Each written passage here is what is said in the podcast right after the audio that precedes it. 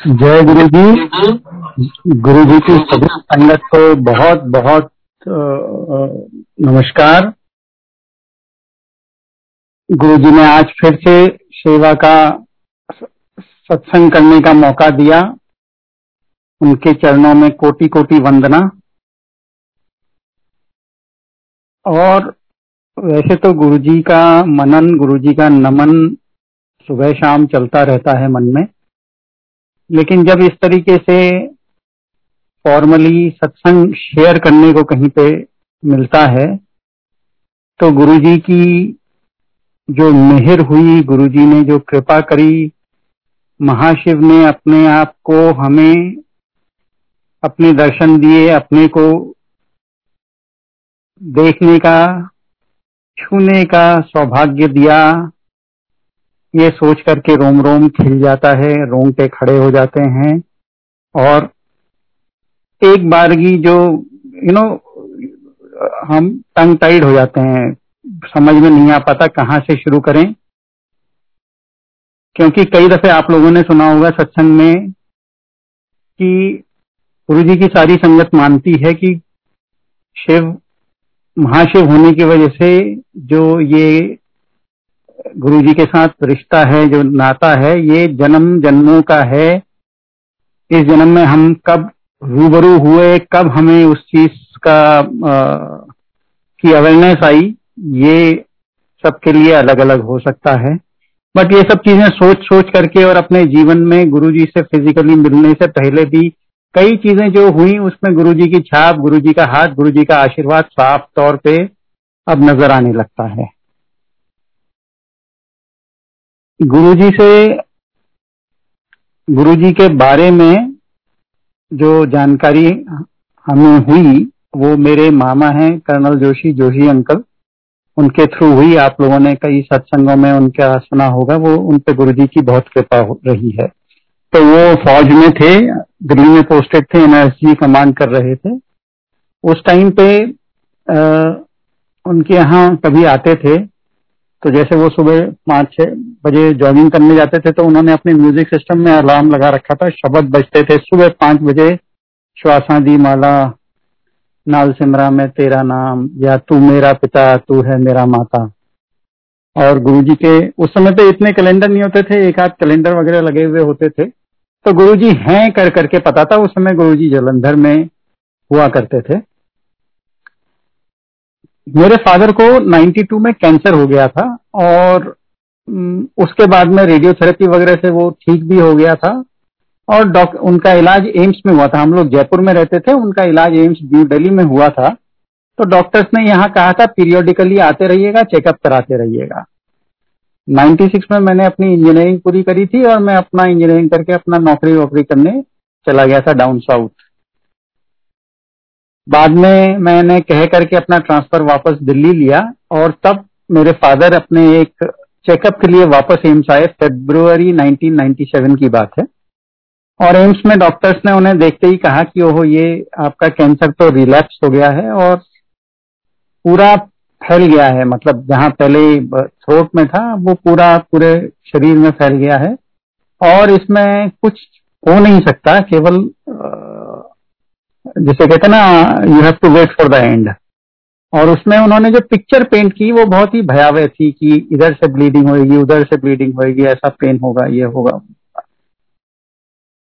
तो और जिस तरीके से डॉक्टर्स ने ये बात करी थी तो उनका जिसे कहते हैं ना, उनका मनोबल बिल्कुल टूट गया। वो चलते हुए गए थे एम्स में और वापसी में लिटरली हमारे को उनको कुर्सी पे बिठा करके, उठा करके लेकर के वापस आना पड़ा। तो उस समय गुरुजी जलंधर में थे तो जो मेरे मामा हैं, उन्होंने शायद गुरुजी से बात करी। एग्जैक्टली exactly क्या बात हुई, ये तो पता नहीं बट शायद ऐसा कुछ हुआ कि भाई समय तो आ गया है बट हाँ बिना कष्ट के जाए तो उन्होंने कुछ उपाय बताया जिसमें चार फोर का फिगर आता था। और एग्जैक्टली exactly वो उपाय करने के सात दिन बाद, बिना कोई बहुत कष्ट के, मेरे फादर की डेथ हो गई, वो चले गए। लेकिन जो डॉक्टरों ने कहा था, वो मैंने बाद में अपने ताऊजी के साथ में घटित होते हुए देखा। कहने का मतलब यह है कि गुरुजी, देखिए आना जाना लगा हुआ है। गुरुजी ने जो है, जो एक पेन प्रिडिक्टेड था, और जो भी कष्ट काटने थे या जो भी उनका यहाँ पे पूरा हो गया था, वो उन्होंने एकदम पेनलेसली वो कर दिया। अब एक महीने बाद में मैं दिल्ली में ही जॉब कर रहा था तो एक महीने बाद में किसी टूर से मैं चंडीगढ़ जा रहा था। उस समय तक गुरुजी चंडीगढ़ आ गए थे। तब तक मेरे दर्शन नहीं हुए थे तो मामा ने कहा कि वहाँ गुरुजी के दर्शन करके आना। और गुरुजी पूछेंगे कि किदऊ आया? तो कहना जोशी अंकल का भन जाऊँ। तो ठीक है, मैं चला गया चंडीगढ़। और ऐसा कोई विशेष आकर्षण नहीं था कि मुझे गुरु जी के यहाँ जाना है और आशीर्वाद लेना है बट मामा ने कहा है, बड़े हैं वो तो मैं जो है, चला गया गुरु जी के यहाँ पे। मतलब जहाँ सत्संग होता था। वो थर्सडे का ही दिन था और शायद 10 अप्रैल की तारीख थी। वो बैसाखी से जस्ट पहले का था। तो ऐसे ही गुरुजी आए, बैठे अपने आसन पर और लाइन में लग करके मैंने भी मत्था टेका। तो गुरुजी ने एग्जैक्टली वही शब्द बोले जो मामा ने कहे थे कि किदों आया? और मैंने कहा, जी, मैं जोशी अंकल का भांजा हूँ। तो गुरुजी ने मेरे सर पे हाथ रखा और कहा, कल्याण था अभी समझ में आता है कि उस समय क्या हुआ मेरे साथ? तब समझ में नहीं आया था। क्यों समझ में नहीं आया था? क्योंकि आ, मुझे चाय प्रसाद और लंगर प्रसाद की महत्ता पता नहीं थी। मैं चाय पीता नहीं था बचपन से नहीं पीता था। बल्कि इतना एंटी था चाय के कि अगर जैसे मैं छोटा बच्चा था और मेरे दूध के गिलास में अगर गलती से भी चाय की चम्मच लग जाए तो मैं वो दूध ही नहीं पीऊँगा। ऐसा मेरा मेरी जिद हुआ करती थी। तो अब वो दो तीन दफे चाय प्रसाद आया मैंने हर बार मना कर दिया। और फिर मैं ये बिना लंगर प्रसाद लिए हुए और बिना आज्ञा लिए हुए मैं चल दिया। तो वहाँ पे एक अंकल जो भी सेवादार थे, उन्होंने कहा, लंगर करके जाइएगा। मैंने हाँ हूँ, करी लेकिन चुपचाप में निकल गया। क्योंकि उस समय 22-24 साल में तो यही था कि चलो सेक्टर 14 जाएँगे, थोड़ा घूमेंगे, फिरेंगे। बट गुरुजी ने जो कल्याण कीता कहा था, उसकी महत्ता क्या थी, वो अब समझ में आता है। उस समय मैं एक जॉब कर रहा था जिससे मैं बहुत सेटिस्फाइड नहीं था और मैंने कुछ इंटरव्यूज़ वगैरह दे रखे थे और मैं I was looking forward to a change तो 14 या 15 अप्रैल को मतलब जब गुरुजी से ये पहला साक्षात्कार हुआ, उससे तीन चार दिन बाद में, मैं एक दिन सुबह सुबह मामी से अपनी बात कर रहा हूँ कि अरे मैंने ऐसे इंटरव्यूज़ दिए थे, पता नहीं उसका क्या हुआ तो वो मुझसे कहती हैं कि एक काम करो, तुम फ़ोन करके पता कर लो। मैंने कहा, फ़ोन करके कहाँ पता करूँ? मैंने जो मतलब वो उस कंपनी की कागज़ वगैरह थे, उस समय ऑफ़िस वगैरह थे ऑफ़िस का डिटेल ऑफ़िस कहाँ पे है फ़ोन कहाँ पे है, वो सब पता नहीं है, वो ढूंढना पड़ेगा। और मतलब कौन सा ऑफ़िस उस कंपनी के बहुत सारे ऑफ़िस जिस कंपनी में मैं आज भी हूँ, थे तो वो कौन सा ऑफ़िस ने कोऑर्डिनेट किया था वो इंटरव्यू या वो प्लेसमेंट वो सब मुझे पता ही नहीं है, वो पेपर्स में था, वो सब तो गुम गए और मैं छह महीने से ढूंढ रहा हूँ, मुझे मिले नहीं है ये वो। खैर, मैं अपने ऑफ़िस जाने के लिए तैयार हुआ, मैंने अपनी सूटकेस खोला, जो सूटकेस में यूज़ करता आ रहा था, ऐसा नहीं है कि वो बहुत दिनों से बंद था, मैं यूज़ करता आ रहा था और पता नहीं कहाँ से वो सामने वो कागज़ आकर के गिर रहा है। और मैंने फटाफट उसे उठाया, फ़ोन किया। मैंने कहा ऐसे ऐसे चार महीने पहले इंटरव्यू हुआ था तीन महीने पहले इंटरव्यू हुआ था, उसमें क्या हुआ? उन्होंने कहा, जी, अभी हमने पाँच मिनट पहले ही रिज़ल्ट डिक्लेयर किए हैं। आपका बताओ जो भी रेफरेंस नंबर या जो भी है, नाम बताओ। बताया मैंने, उन्होंने कहा, बिल्कुल, आपका हो गया है, आपको पंद्रह मई को ज्वाइन करना है। आप देखिए गुरु जी की टाइमिंग क्या रहती है। वो पंद्रह अप्रैल का दिन था। मेरी जो कंपनी जिसमें मैं ऑलरेडी काम कर रहा हूँ, उसका notice period exactly thirty days का था। मतलब चौदह मई की शाम को मैं रिलीव हुआ और पंद्रह मई को मैंने अपनी नई कंपनी ज्वाइन करी। अब इतना सब हो गया, लेकिन जैसे कहते हैं ना कि ये क्या चेंज हुआ है लाइफ में? ये, जो गुरु जी का आशीर्वाद है या जो गुरु कृपा है, उसको लेकर के मैं अभी भी एक तरीके से अनभिज्ञ था या या शायद वो रियलाइजेशन मुझे हिट किया नहीं था। उसके बाद मैं कई दफे दिल्ली आता जाता था। मैं वाप लकीली मुझे लकीली कहें, अब गुरुजी के यहाँ तो कहने की बात है कि nothing is by chance everything is by design वाली बात है। तो अब पहले सोचते हैं कि भाई लकीली मेरा पोस्टिंग जयपुर हो गई बट शायद उस समय मेरे मदर की मेरी सिस्टर की रिक्वायरमेंट के हिसाब से शायद गुरुजी ने बैक एंड पे मेरी पोस्टिंग मेरे होम टाउन में ही करवाई। तो मैं जयपुर से कई दफे दिल्ली आता था और मामा के यहाँ रुकता था। उस समय पे आ, सब लोग गुरु जी के यहाँ जा रहे होते थे और मैं अपना वही टीवी देखने या घूमने फिरने के चक्कर में कोई ना कोई बहाना बना करके रुक जाता था। तब तक गुरु जी दिल्ली आ गए थे एम्पायर स्टेट में स्थित थे। मतलब आप ये मानिए कि अगर मैं, मेरे पाँच चक्कर दिल्ली के लग रहे हैं तो शायद मैं एक आध दफे गया हूँ और तीन चार दफे नहीं गया इस तरीके से। और ये स्थिति जो है लगभग दो ढाई साल तक चलती रही।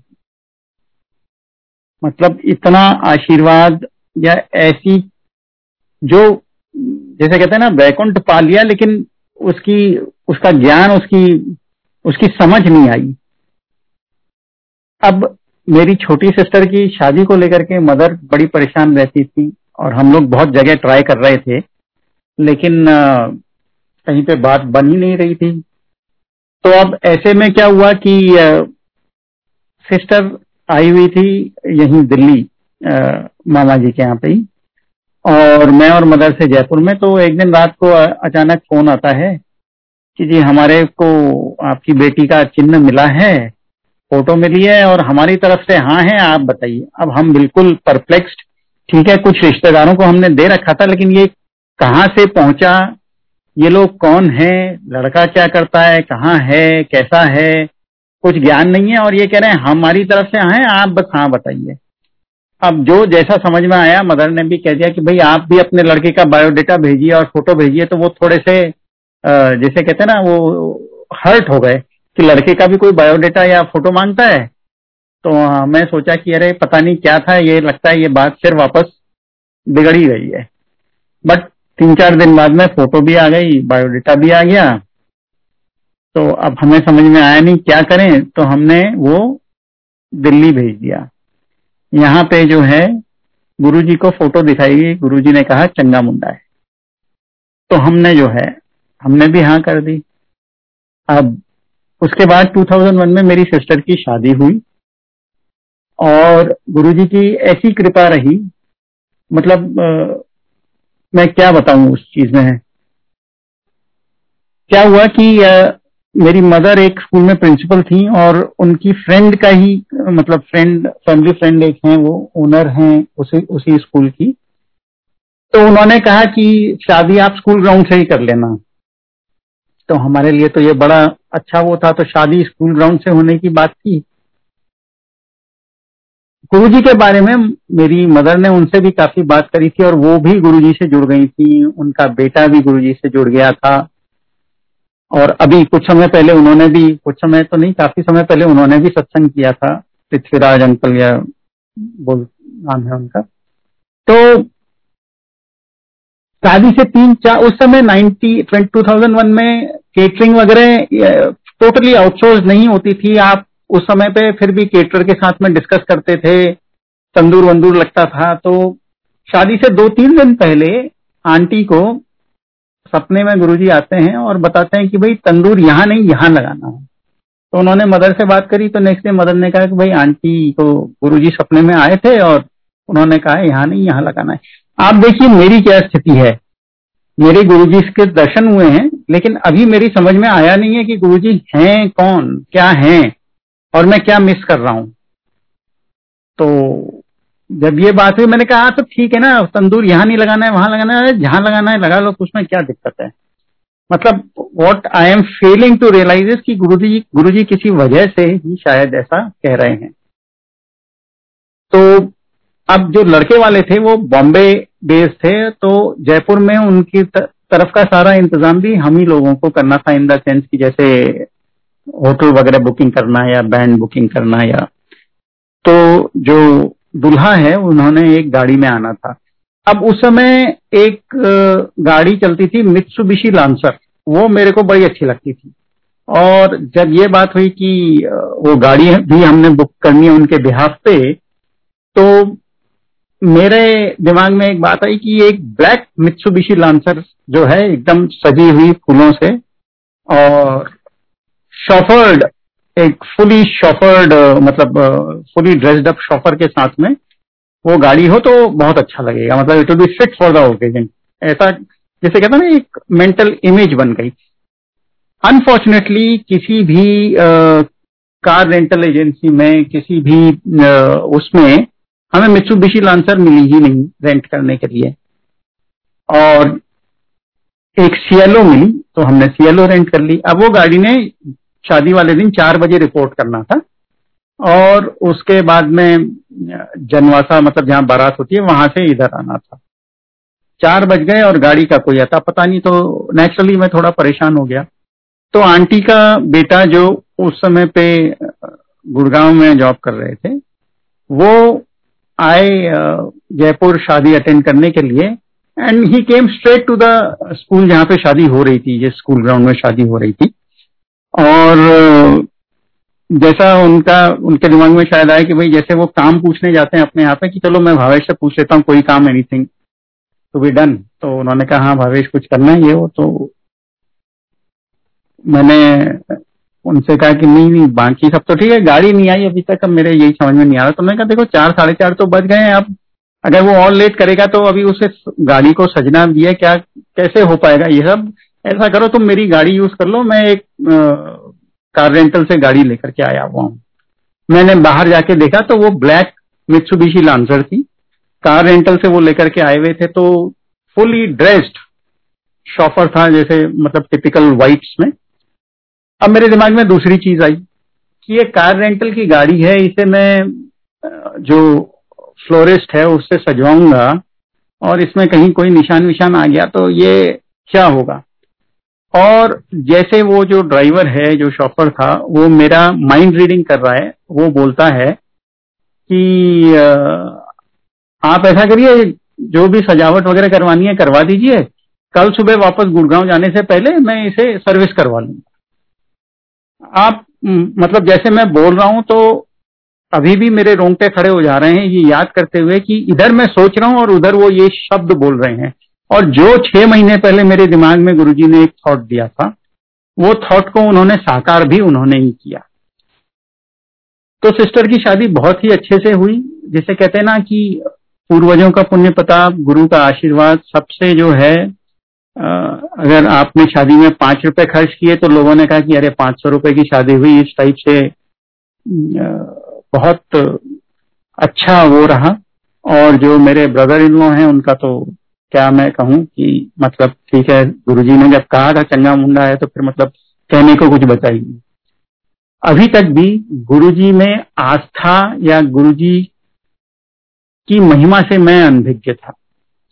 अब जैसे अपने यहाँ पे होता है कि शादी के बाद में लड़की ससुराल जाती है फिर एक दफे वापस आ, मतलब फॉर्मली घर वापस आती है तब उसकी विदाई मानी जाती है। तो ऐसे एक दफे वो बॉम्बे जाकर के फिर जब वो वापस आई और finally when she was going back to Bombay तो उस दिन मैं ऑफ़िस लेट गया और इस वजह से मेरे को रात को आने में बहुत लेट हो गई। मतलब नौ, साढ़े नौ बज गए और मेरा जो ऑफ़िस या जो इंडस्ट्रियल यूनिट थी वो आउटसाइड सिटी लिमिट्स थी। मुझे हाईवे पे आना पड़ता था। मैं उस समय बाइक यूज़ करता था। तो मैं बाइक से आ रहा था। नौ, साढ़े नौ बज रहे थे और अचानक एक कुत्ता मेरे सामने आ गया और मेरे फ्रंट व्हील से वो टकराया और मेरी स्पीड इतनी तेज थी कि मतलब एक बड़ा सा कुत्ता तो छोड़िए, अगर एक छोटा कंकड़ से थोड़ा सा बड़ा पत्थर भी मेरे टायर के नीचे आता तो वो मुझे इम्बेलेंस कर देता।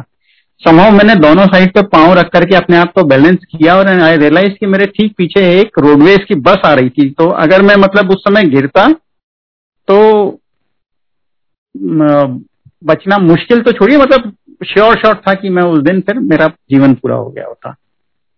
तो और हाईवे था तो वो आप लोगों ने देखा होगा कि कुछ शहरों में वो या जैसे ही हम शहरों से बाहर निकलते हैं तो वो शहर के बाहर के गाँव को कनेक्ट करने के लिए कुछ जीपें चलती हैं जिनमें ठसा ठस लोग भरे हुए होते हैं। वो एक जीप भी पास से निकल रही थी। वो जीप वाले ने लिटरली स्लो करी मेरी बाइक के साथ में और बोला, भाई साहब, आपने तो बहुत बढ़िया बैलेंस किया। तो बच गए आप। तो आई ऑल्सो रियलाइज़ की ये बहुत बड़ा चीज़ हुई है।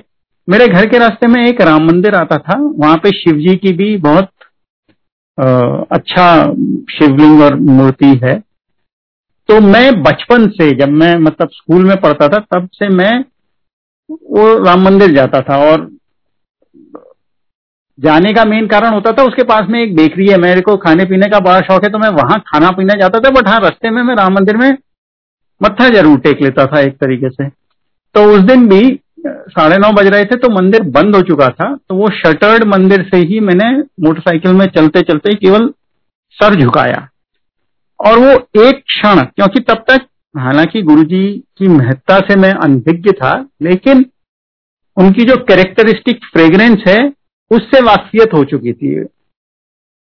मतलब और जैसे ही वो सर झुकाया, वो एक ऐसा तेज झोंका गुरुजी की फ्रेग्रेंस का आया कि कोई शक शुभा कुछ रह नहीं गया कि इस सब के पीछे कौन है। उस दिन से जो है गुरुजी के साथ में मेरी ज़िंदगी जुड़ गई। उन्होंने मुझे अपने अपने शरण में एक तरीके से ले लिया। पहले ही ले लिया था, मेरी आँख उस दिन खुद अब जब सिस्टर की शादी हो गई तो मेरी मदर को मेरी शादी का भी बड़ा चाव हो रहा था। और मेरा ट्रांसफ़र तभी जयपुर से रेवाड़ी हो गया। रेवाड़ी आपको पता होगा। यहाँ दिल्ली से कोई 40-45 किलोमीटर दूर हरियाणा में ही एक शहर है, दिल्ली जयपुर हाईवे पे। तो वहाँ पे एक, हमारी ही कंपनी का एक दूसरा यूनिट थी, वहाँ पे मेरा ट्रांसफ़र हो गया। वहाँ ट्रांसफ़र हो गया तो ज्वाइन करने से पहले मैं और मदर जो है, थोड़ा नैनीताल वगैरह गए और उसके बाद में मामा के यहाँ पे आए। अब मेरी मामी की अच्छा दिल्ली आए तो हाँ फिर एक दिन दिन में उनके यहाँ फ़ोन आया कि भाई, गुरुजी आ रहे हैं। वो वसंत कुंज में रहते थे। गुरुजी आ रहे हैं नीचे, ऊपर नहीं आएँगे। तो जो भी हुक्म हुआ होगा तो मामी ने तुरंत एक कोका कोला या थम्सअप कुछ था वो लिया। और उसमें नींबू निचोड़ा और काला नमक डाला और वो गुरुजी को नीचे देना था। तो गुरुजी ने दो चार घूट लिए और फिर मुझसे कहा, पी जा। अब मेरे को तो अभी कॉन्सेप्ट समझ में आया नहीं था। मैंने कहा, अरे, जूठा पीने का मतलब समझ में नहीं आया। मैंने कहा अच्छा अच्छा। तो गुरु जी ने पूछा, क्या कर रहा है? मैंने कहा, जी, कुछ नहीं। तो उन्होंने कहा, चलो मेरे साथ। मैंने कहा अच्छा कि ये दे आओ और फिर चलो, ग्लास दे आओ और चलो और पी जाओ। तो मैं ऊपर आ गया, मैंने पिया तो नहीं तो मामी ने पूछा कि ये गुरुजी ने लिया नहीं? मैंने कहा, नहीं, लिया, दो चार घूट लिया और फिर कहा पीजा तो उन्हें बड़ा अचंबा हुआ कि पिज्जा कहा? तो पिज्जा क्यों नहीं? ये तो अमृत है। खैर, वो सभी ने थोड़ा थोड़ा लिया और फिर मैंने कहा, गुरुजी ने कहा, चल मेरे साथ। तो मैं गुरुजी के साथ में फिर एम्पायर स्टेट चला गया। और उस दिन सुबह ढाई, सुबह मतलब दिन में ढाई या तीन बजे से रात को आठ, साढ़े आठ बजे तक मैं गुरुजी की सेवा में था और उन्होंने मुझे अपनी चरण दबाने का मौका दिया और ये चार पाँच घंटे कैसे निकले, इसकी बहुत डिटेल याद नहीं है, लेकिन इतना बिल्कुल क्लियर है कि जैसे परमानंद की स्टेट कहेंगे, सुप्रीम ब्लिस, ये वो समय था मेरे लिए। जो गुरुजी का स्पर्श था, वो इतना सॉफ्ट, इतना जैसे न्यू बॉर्न बेबी की स्किन होती है, इतना सॉफ्ट फ्रेग्रेंट और शीतल।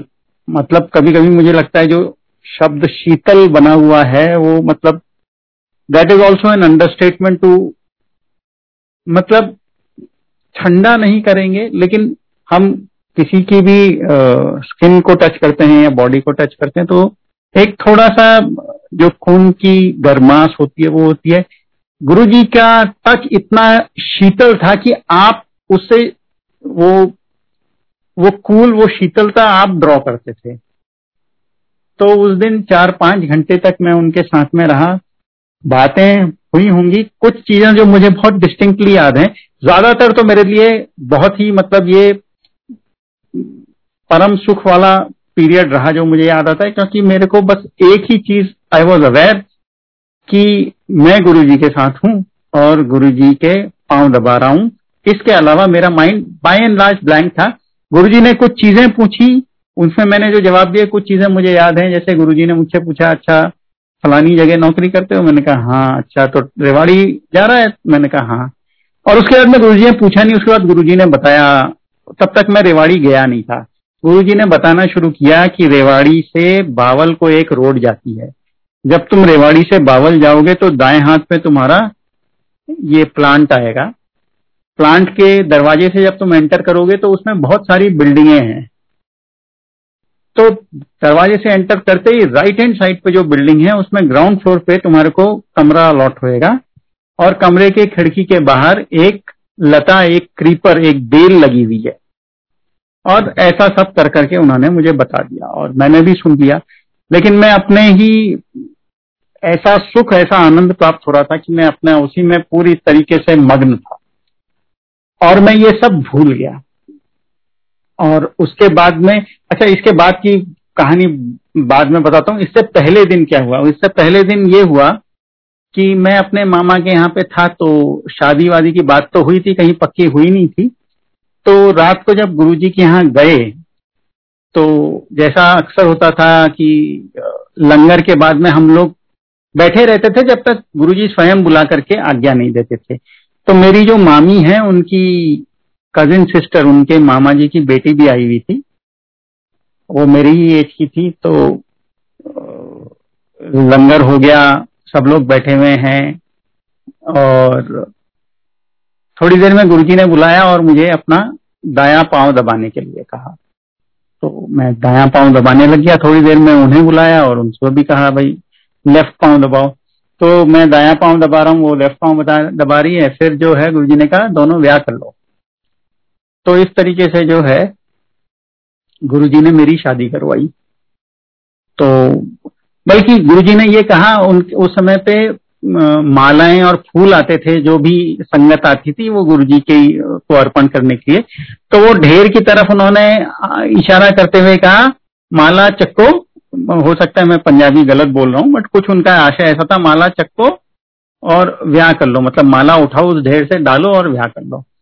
तो वो तो खैर हमने नहीं किया, जिसका मुझे आज तक भी थोड़ा थोड़ा मलाल है कि जब भगवान स्वयं आदेश दे रहे हैं तो उसमें कोई देरी नहीं होनी चाहिए।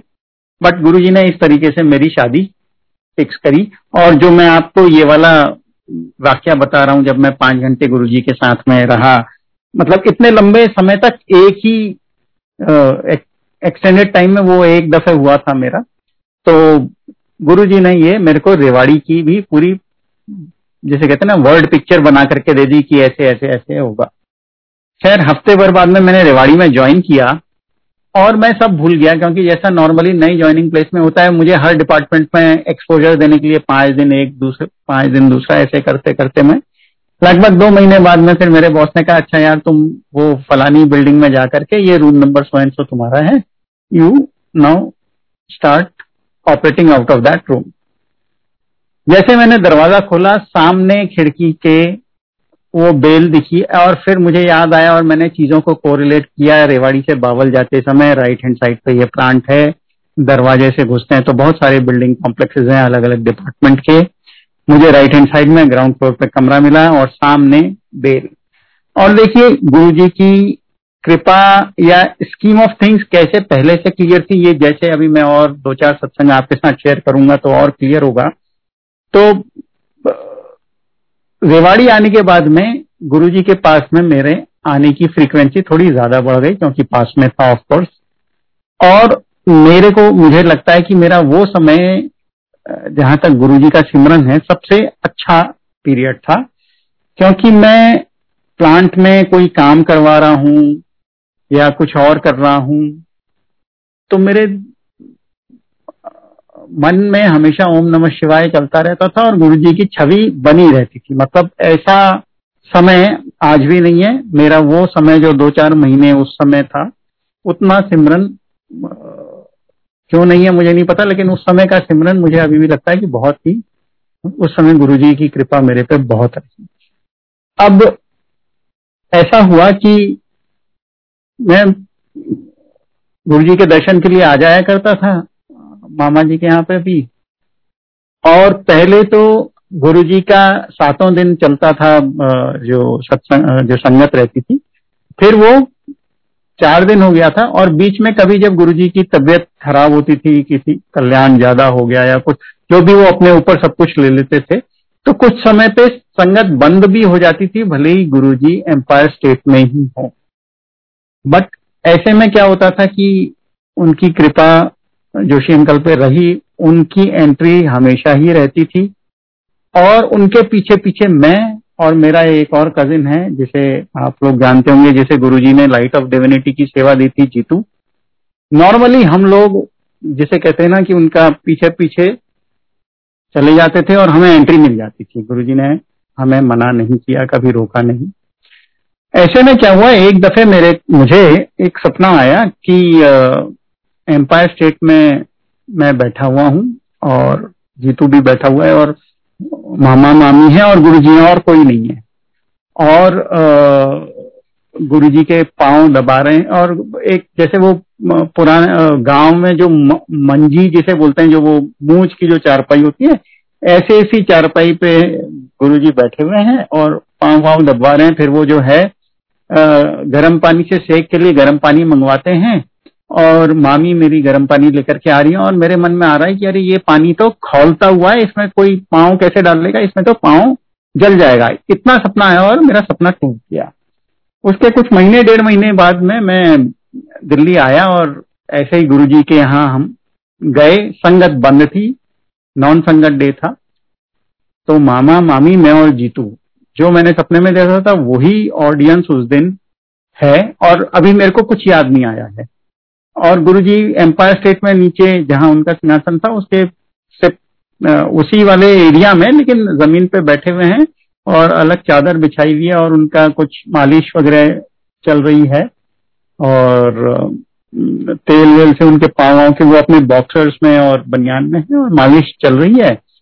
और मैं और जीतू एकदम टिक के बैठे हुए हैं दीवार से और आपस में मतलब गुरु जी की बात कर रहे हैं ऑफकोर्स तो थोड़ी देर में जो है, गुरुजी ने कहा, भाई, जरा गर्म पानी ले आओ शेक करूँगा पाँव का। गर्म पानी भी आ गया, और मेरे को अभी तक मेरा सपना याद नहीं आया है। और फिर अचानक गुरुजी मुड़े, और मेरी तरफ़ लिटरली मेरे, जैसे कहते हैं ना, आँखों में आँखें डालते हुए, मुझसे नहीं कह रहे हैं, कहे जनरल रहे, लेकिन देख मेरी तरफ़ रहे हैं, और कहते हैं, ये क्या पानी है? ये तो गर्म ही नहीं है। पानी तो ऐसा गर्म होना चाहिए, खोलता हुआ कि पाँव जल जाए। क्यों भाई? क्यों भाई उन्होंने मुझे एड्रेस किया? एंड जैसे ही उन्होंने क्यों भाई कहा तो मुझे अपना स्वप्न दर्शन याद आया कि गुरुजी ने ये चीज़ तो मुझे पहले ही दिखा दी थी। क्यों मुझे लगता है कि मेरा वो पीरियड गुरुजी के सिमरन का सबसे अच्छा पीरियड था क्योंकि उस समय गुरुजी से मैंने जैसे ये बताया ऐसे ही एक दफे क्या हुआ कि आ, संगत होने के बाद में काफ़ी लेट तक हम लोग बैठे हुए थे और अगेन मैं और जीतू काफ़ी वो करते आज भी हम बहुत बात करते हैं गुरु जी की। तो मैं जीतू से कह रहा हूँ, चुपचाप धीरे धीरे धीमी आवाज़ में, कि गुरु जी अपने अपने संगत को जिन पे कृपा उनकी अच्छी होती है, कभी जोड़े दे देते हैं, कभी चोला दे देते हैं। यार जीतू, कभी वो दिन आएगा कि गुरु जी कहेंगे कि ले भाई, तू ये ले जा तो गुरुजी ने, मेरे मुँह से इतना निकला होगा और वो बहुत धीमी आवाज़ में मतलब और हम इतनी दूर थे कि कोई पॉइंट ही नहीं कि ये बात कहीं तक पहुँच सके। कि गुरुजी एकदम मुड़े मेरी तरफ़, इशारा करके बुलाया, अपने मोजे उतारे और मुझे प्रसाद दे दिया। तो ये अब क्या कहें मतलब जो गुरु जी की में धीरे धीरे जैसे अब अब कई दफे ये नई संगत, पुरानी संगत की बात होती है बट जो लोगों ने पहले देखा था, उनकी सबसे बड़ी मतलब मैंने आज तक कोई ऐसा व्यक्ति नहीं मिला जो थोड़ा सा खलिश जिसके दिल में ना हो कि हमने गुरुजी को उनके पूर्ण रूप में पहचाना नहीं। तो वही चीज़ मेरे, मुझे भी लगती है, अभी भी मैं और वाइफ अक्सर बात करते हैं कि हम इतने पास थे रेवाड़ी में, हम हर वीक आ सकते थे दो से तीन दिन हर वीक कर सकते थे हम अपने कन्वीनियंस पे आते थे। तो ये चीज़ जो है आ, काफ़ी आ, एक एक वैक्यूम सी लगती है दिल में। और जो गुरु जी ने सेवा दी वो तो वो भी अपने आप में एक बड़ी गजब चीज़ है। रेवाड़ी में जब मैं था और मेरी शादी फिक्स हो गई थी हुई नहीं थी ऐसे उस पीरियड के दौरान क्या हुआ कि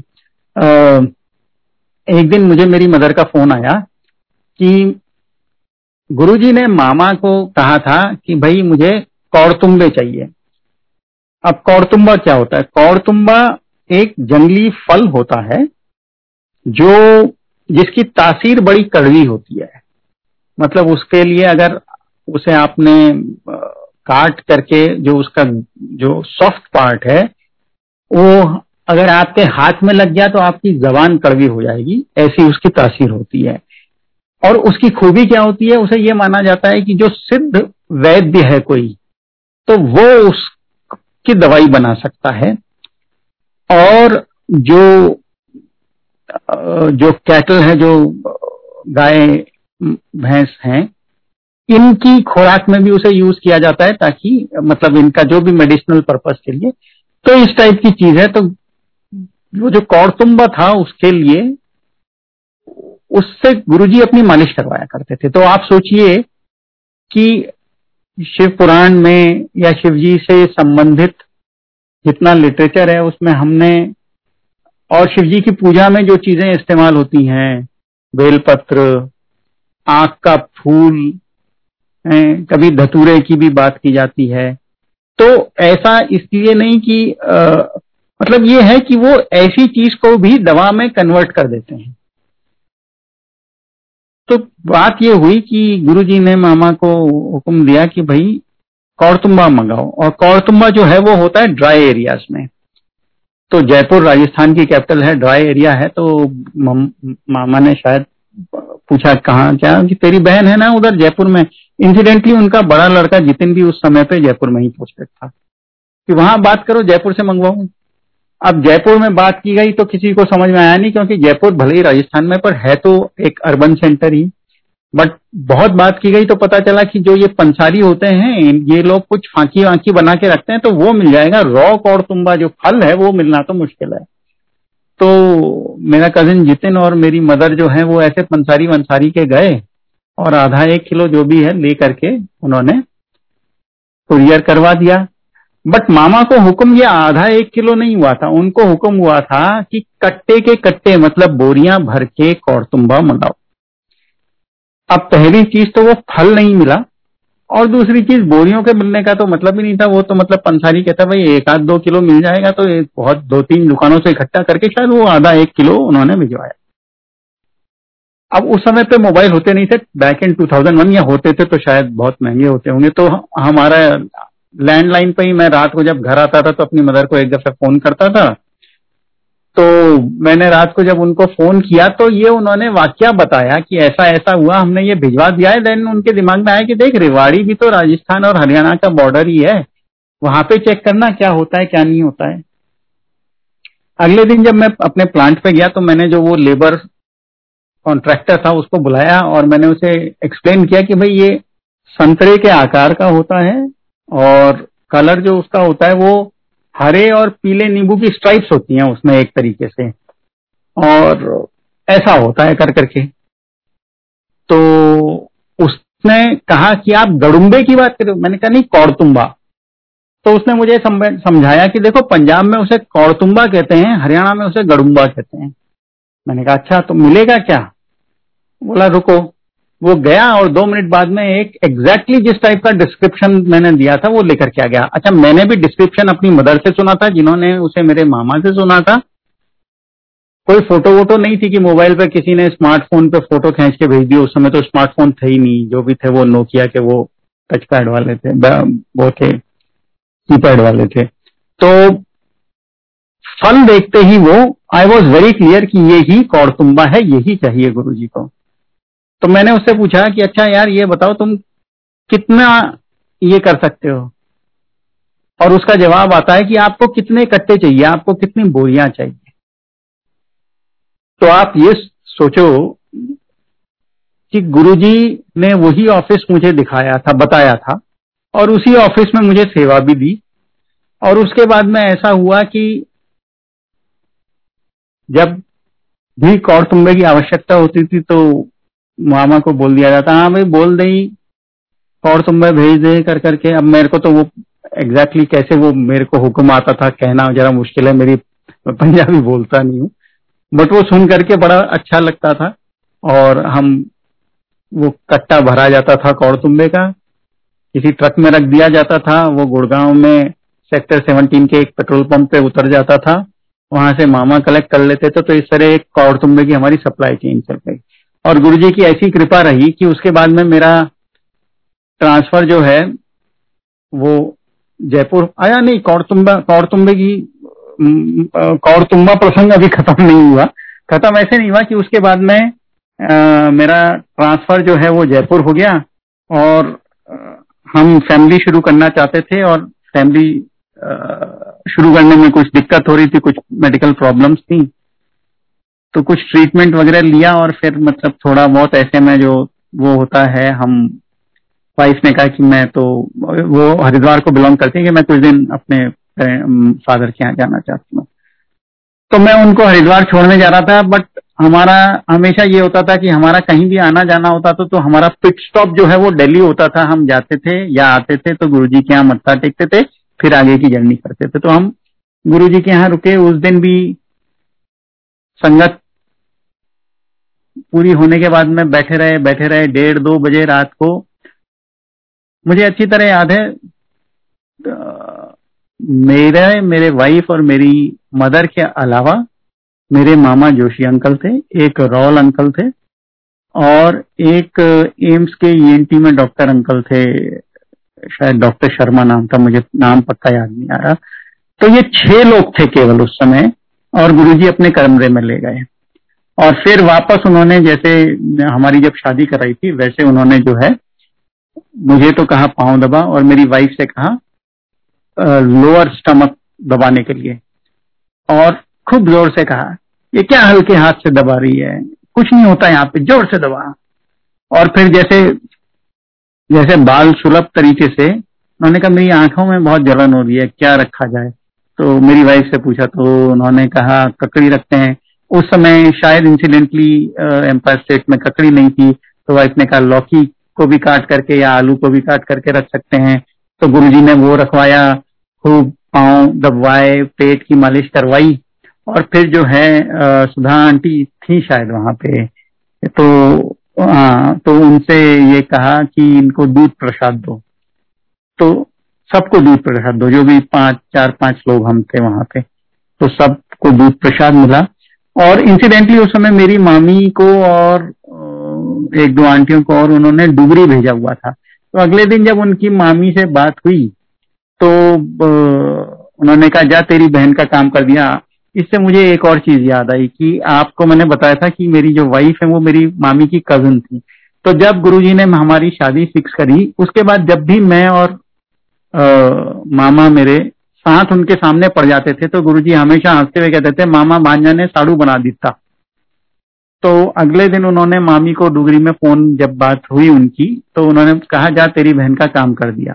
हम लोग हरिद्वार चले गए थे। दस पंद्रह दिन बाद में जब वापस लौटे और फिर टेस्ट हुआ तो टेस्ट पॉजिटिव था और गुरुजी ने हमें ब्लेस किया हमारी बेटी के थ्रू। बेटी दी हमारे को एक अब क्या हुआ? जो ड्यू डेट थी मेरी वाइफ की, वो थी सेवेंथ सॉरी फोर्थ जून और ये कौरतुम्बे मैं फिर भी रेवाड़ी से भिजवा देता था, भले ही मैं जयपुर आ गया था। अब twenty eight twenty ninth May को मेरे दिमाग में आया कि मैं जो है गुरु जी के पास जाऊँ और कौरतुम्बे लेके जाऊँ, ताकि उनकी ब्लेसिंग्स भी हो जाएगी और कौरतुम्बे भी दे दूँगा। तो जैसा हम करते हैं, मैंने एक ऑफिशियल टूर दिल्ली का बनाया, रस्ते में रेवाड़ी गया, रेवाड़ी से मैंने ये कौरतुम्बे कलेक्ट किए। और साउथ एक्स में मेरी मीटिंग थी क्लाइंट के साथ में मिल मिला करके मैं शाम को चार, साढ़े चार बजे ट्यूसडे था। इंसिडेंटली वो भी थर्टी फ़र्स्ट मे का ही दिन था बट थर्टी फ़र्स्ट में टू थाउज़ेंड सेवन नहीं था थर्टी फ़र्स्ट में टू थाउज़ेंड फाइव था। तो मैं जो है, अपना सारे ऑफ़िस के काम खत्म करके चार, साढ़े चार बजे एम्पायर स्टेट पहुँचा नॉन संगत डे था और मैंने वाइफ से कह रखा था कि बस मैं कौरतुम में दे करके निकल जाऊँगा तो नौ, साढ़े नौ बजे तक मैं जयपुर पहुँच जाऊँगा तो खाना घर पे ही खाऊँगा। और मेरा एक कलीग भी मेरे साथ में थे तो उनको मैंने बाहर ही जहाँ पे पार्किंग होती वहाँ पे ही रोका कि मैं अभी जरा दे के आ जाता हूँ। और तो मैं आपको दर्शन करा दूँगा। क्योंकि उनसे भी बातचीत, वो काफ़ी मुझसे उन्होंने बड़े थे, लेकिन स्पिरिचुअल इंक्लाइन थे तो उनसे काफ़ी बातचीत हुई थी रस्ते में। तो मैं अंदर गया, सुदामा भैया थे वहाँ पे, मैंने कहा, ये और तुम्बे लाया हूँ और इतने में गुरु जी बाहर आ गए। हाँ भाई, क्यों आया? मैंने कहा, जी कौड़तुम्बे लाया तो गुरु जी ने कहा अच्छा कौड़तुम्बे लाया था कि मीटिंग करने आया था साउथ एक्स में? अब गुरु जी से आप क्या छुपा सकते हो? तो मुझे तो काटो तो खून नहीं। फिर वो हंसने लग गए।